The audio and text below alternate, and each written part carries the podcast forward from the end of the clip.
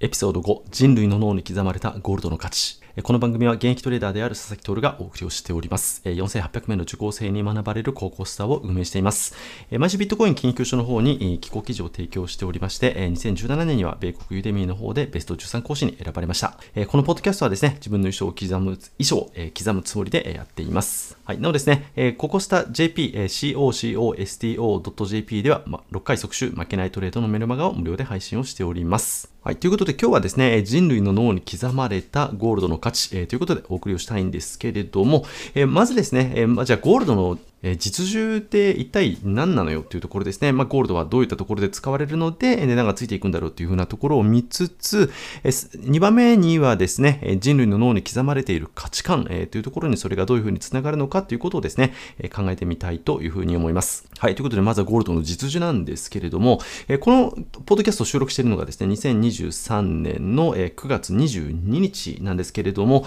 え今日の新聞ですかね、日本では小売価格、あのゴールドの小売価格が1キロ1000万円を突破というふうなですね、え記事が出ていました。まあ、日本の場合はあの消費税が売価に含まれるので、えその実際取引されている値段はま900万円を突破っていうところになるわけなんですけれども、これまでちょっと前まで400万とか300万でうろうろしてたのがですね、あっという間に1000万というところになってますんで、じゃあまあこれがどういうふうに評価されているんだろうかというようなところであるとか、で、あとはですね、やっぱり単に重たいだけの金属なんですけれども、それに何の魅力があるのとでですね、えちょっとその辺を見ていきたいんですけれども、えまずですね、2022年現在なんですけれども、じゃあゴールド、日本でね、金って言われてますけれども、じゃあゴールドがですね、どういったった用途に使われているのかというところをですね、まずざっとあの調べ直してみたんですけれども、まあ、あまり昔と変わってないんですね。半分ぐらいがいわゆるジュエリーですね。いわゆる宝飾品とか呼ばれますね。ネックレスであるとか、イヤリングだったりとか、そういったですね、その身につけるものとかという形で使われているのが約半分ぐらいですね。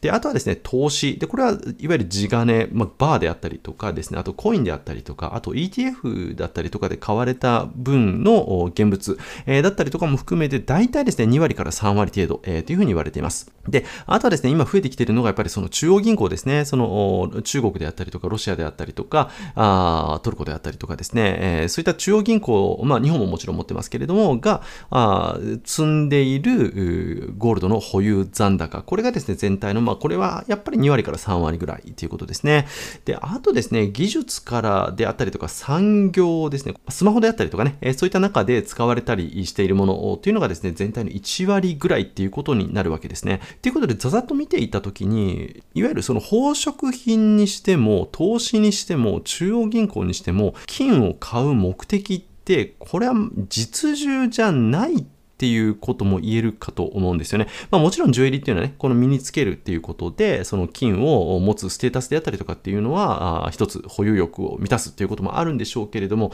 まあ、でも結局それっていうのはジュエリーになるということはゴールドがその価値のあるものだっていうことを人類が共通として認めているからこそそれを身につけることに価値があるわけであってえその単にねあの可愛らしいからっていうことでその身につけるだけだったら別にそれがニッケルだろうと何だったろうといいわけなんですけれどもやっぱりそこにはゴールドを身につけるっていうことのステータスがあるっていうことは人類はそのゴールドに対して、まあ、価値を認めているっていうことになるのでいわゆる投資に当たるというふうに言ってもいい差し支えないかなというふうには思うんですね。っていうことを考えたときに、じゃあゴールドが実際物として消費されているというか物として消費財に埋め込まれて販売されている用途としてはですね全体の中の1割しかないんですね。ということでいくと、じゃあ残りの9割っていうのは、なんかわかんないけど価値があると いうふうなところになっちゃうわけなんですけれども、で、まあ、いわゆるね、あの、一般的にゴールドってな、なんで価値があるのっていうのは、これはね、もういろんな見解があるので、今更ここのチャンネルで言うことでもないんですけれども、一般的に言われてることっていうのをね、少し、えー、振り返っておくと、一つは安定性ですよね。その地面の中に置いておこうが、長期間、置いておこうがですね、もう、あの、変化しないと、例えば、何でしたっけ、あの、淡路島のその地震があった時に、金庫の中に入れてたあの地金が火事で燃えて溶けたんだけれどもあの完全に復活することができたみたいなね話だったりとかが出てきたりしましたけれども、まあ、非常に価値としては安定していると。で6000年前からねそのエジプト屋であったりとかであこれそれもそうですよね。あの歴史っていうところも含まれてきますけれども例えば6000 6000年前のエジプトだったりとかでももうすでに使われていたっていうのが発見されていると。で今になってもですね、まあ、キンキラキンの新品のゴールドとして出てきますんでいわゆる非常に安定してるっていうことですよね。はい。でそれにしてそれとあとは希少性ですよね。なかなか出てこないっていうことで、えー、その採掘するにしても、土掘ったらそのまま金の塊が出てくるということではないんで、えー、なかなか出てこないというふうなところの希少性ですね。で、あとは産業用途、さっき言った1割の部分もあったりしますし、えー、最近であれば、やっぱりインフレーションですよね。その物の値段が上がる。逆に言うと通貨の価値が下がることに対する防衛手段として、え、金を持つというような価値も考えられます。で、あとはですね、あの、安全資産ですね。これ安全資産っていうのはいろんな考え方がありますけれども、一つやっぱりその価値を内包してるっていうことですね。え金であれば金のバーを持っていれば、その持っている人がですね、どこに持っていっても世界中、まあ、ほぼ同じ価値でですね、交換することがあの理屈上はできると。ただこれが例えば、金をですね、アメリカの金庫の中に入れてますっていう預かり証券だとすると、その預かり証券を受け取った方はですね、そのアメリカの金庫屋さんの方に売ってですね、その金を取り寄せないといけないんで、えー、そうなってくるとその人がちゃんと渡してくれるかどうかもわかんないっていうようなところであったりとか、その証券っていうのがですね、20、30、50に発行されてないかっていうことを確認しないといけないだったりとか、その証券自体にはですね、いや、カウンターリスクがあるので、えー、価値を内包しているということではないんですよね。でなくて、金の現物であれば、それ自体がもう価値の源泉なので、いわゆる価値を内包しているっていうところがですね、いわゆる安全資産と呼ばれるゆえんでもあるのかなというふうに理解しておけばいいんじゃないでしょうか。で、あとは生産コストをですね、2022年の段階で、まあ、いろんな生産コストがね、あるんですけれども、一般的には鉱山から出てくるあの参勤コスト、えー、っていうのはですね、まあ、一般的には大体800ドルから1200ドルぐらいっていうふうに言われてまして、で、今、今どうなんですかね、ねやっぱりでも、掘るのにもね、あの原油であるとか電気とか使って掘って金利も上がってますんで、まあその値段じゃもう掘れなくなってるでしょうね、23年はね。まあ、ざっくり1000ドルを超えるっていうふうなところで見ておけばいいんでしょうけれども、まあ、そういったですね、生産コストも入ってくるということですよね。っていうようなところでいくとですね、まあ安定性、えー、希少性、あと歴史、産業用途、インフレヘッジ、安全資産、生産コスト、えー、ということでですね、今7つ申し上げたんですけれども、あすみません、最初に7つって言うときはよかったですね。はい、えー、7つ申し上げたんですけれども、ただ考えてみると、それぞれ非常にこう危ういというか、非常にこう、あの、議論としてはですね、そこを掘っていくと、え？っていう風になっちゃうんですよね。例えば、じゃあ希少性で言うんであれば、実はゴールドよりもプラチナの方がはるかに希少性としてはあるわけですね。産出量が少ないという風なところ。で、例えば歴史であれば、ゴールドよりも鉄なんかの方がもうめちゃくちゃ歴史はあるわけですよ。で、あと産業用途って言うんであれば、まあゴールドもいいですけれども、じゃあ銀であるとか銅の方がですね、実は使われてるよと。で、インフレヘッジって言うんであれば、別にゴールドじゃなくても、そのインフレヘッジ債っていうのもやっぱあるわけですよね。債券でもね、その物価上昇率っていうのを組み入れてくれる。じゃあなんでインフレそっちじゃないのっていうようなところであるとか、じゃあ安全資産ということで価値の内包って言いましたけれども、いやいや、だったら別にシルバーでもいいじゃんっていう風なね、考え方もあると思うんですよ。で、ただそうではないという風なところ。で、唯一は自分が見ている中で、その数値化できるところでいくと、まあ、やっぱ生産コストなのかなというふうに思うんですね。生産コストっていうのが、例えばね、1000ドルであれば、1000ドルかけて掘ったゴールドっていうのをですね、500ドルで売る人はいませんから、えー、間違いなく1000ドルに自分の利益を乗せて、えー、売っていくっていうことになるので、それがいわゆる価格のですね、こう、底辺としてのベースを固めるというところは客観性があるように見えるんですけれども、でもそうじゃないんですよね、実を言うと。だって、あの、生産コストが例えば1000ドルで、生まれてくるゴールドっていうのもあるとしても、例えば最近になれば新聞とかで見たこともいらっしゃる方も思いますけれども、あの、温泉のね、中から実はゴールドがあの含まれていて、それを藻を使って吸着するだったりとかですね、あとは例えば海の底にある、例えば、あの、金だったりとかをね、こう、あの、えー、こう掘って、えー、取り上げるだったりとかの技術とかが、まあ、あるにはあるんですけれども、それらっていうのはまだ実現されてないんですよね。なんでかっていうと、コストが合わないからっていうことなわけで。で、逆に言えば、今、ね、あのこれ収録してる時のゴールドっていうのが、まあ2000ドル切ってますけれども、これが例えば、極端な話、4000ドルになりました、倍になりましたって言ったらいきなり生産コストが合いますんで、いきなりあの、温泉地帯はですね、全部あの、えー、ゴールドのですね、あの、参勤地帯に変わるでしょうし、いきなりですね、そのもう廃鉱、廃山になってるですね、あの、昔のゴールドのですね、その鉱脈みたいなのも、商業ベースでは合わないんで、こう、廃鉱になりましたけれども、4000ドルになるんだったらまだ掘れるっていうところだって出てくるわけですね。つまりその生産コストっていうのは、その、ゴールドの値段が上がればですね、それに従った新しい、あの、方法っていうのがどんどんどんどん出てくるんで、ですから、まあ、これもですね、なんていうんですかね、結局、ゴールドの値段が、あどの生産コストをですね、許すかっていう、実は逆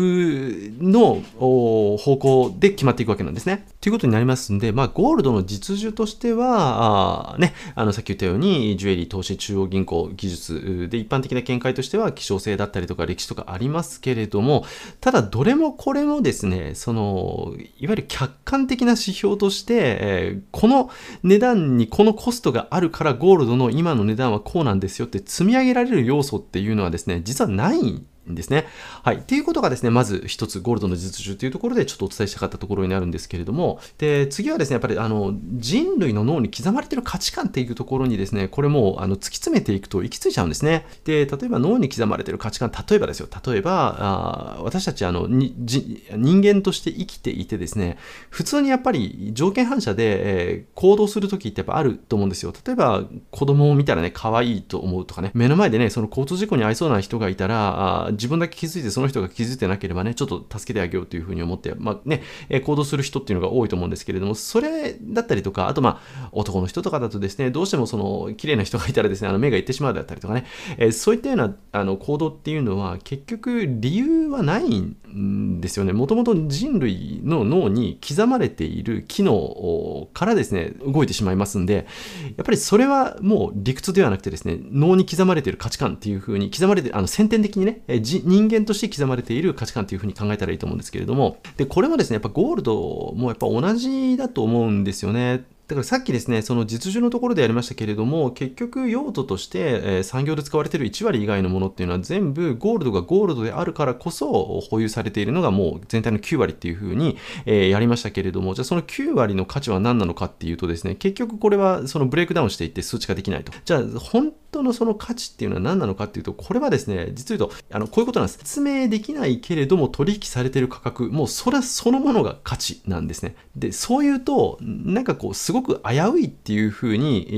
ー、感じる部分ではあるんですけれども、ただ、やっぱり事実なんですよね。結局、私たちっていうのはゴールドの価値に裏付けがあるって思ってているので価値があると。えー、みんなそう考えて、その値段で取引してるから価値があると。つまり説明しなくても価値がですね、受け入れられてると。もうそれ自体がゴールドの価値っていうことなんですね。ですからね、その辺は理由がどうなのかっていうと、これもまたね、あの結局答えがないんですよね。はい、答えがなくて、もう脳に刻まれてるからと いうことしかないわけなんですけれども、で、結局ゴールドでさえそうなんですよ。で、ゴールドっていうのはもう6000年前から価値の象徴として使われてきて、まあ、もっと突っ込んでいけばですね、その血みどろの歴史であったりとかですね、やっぱり戦争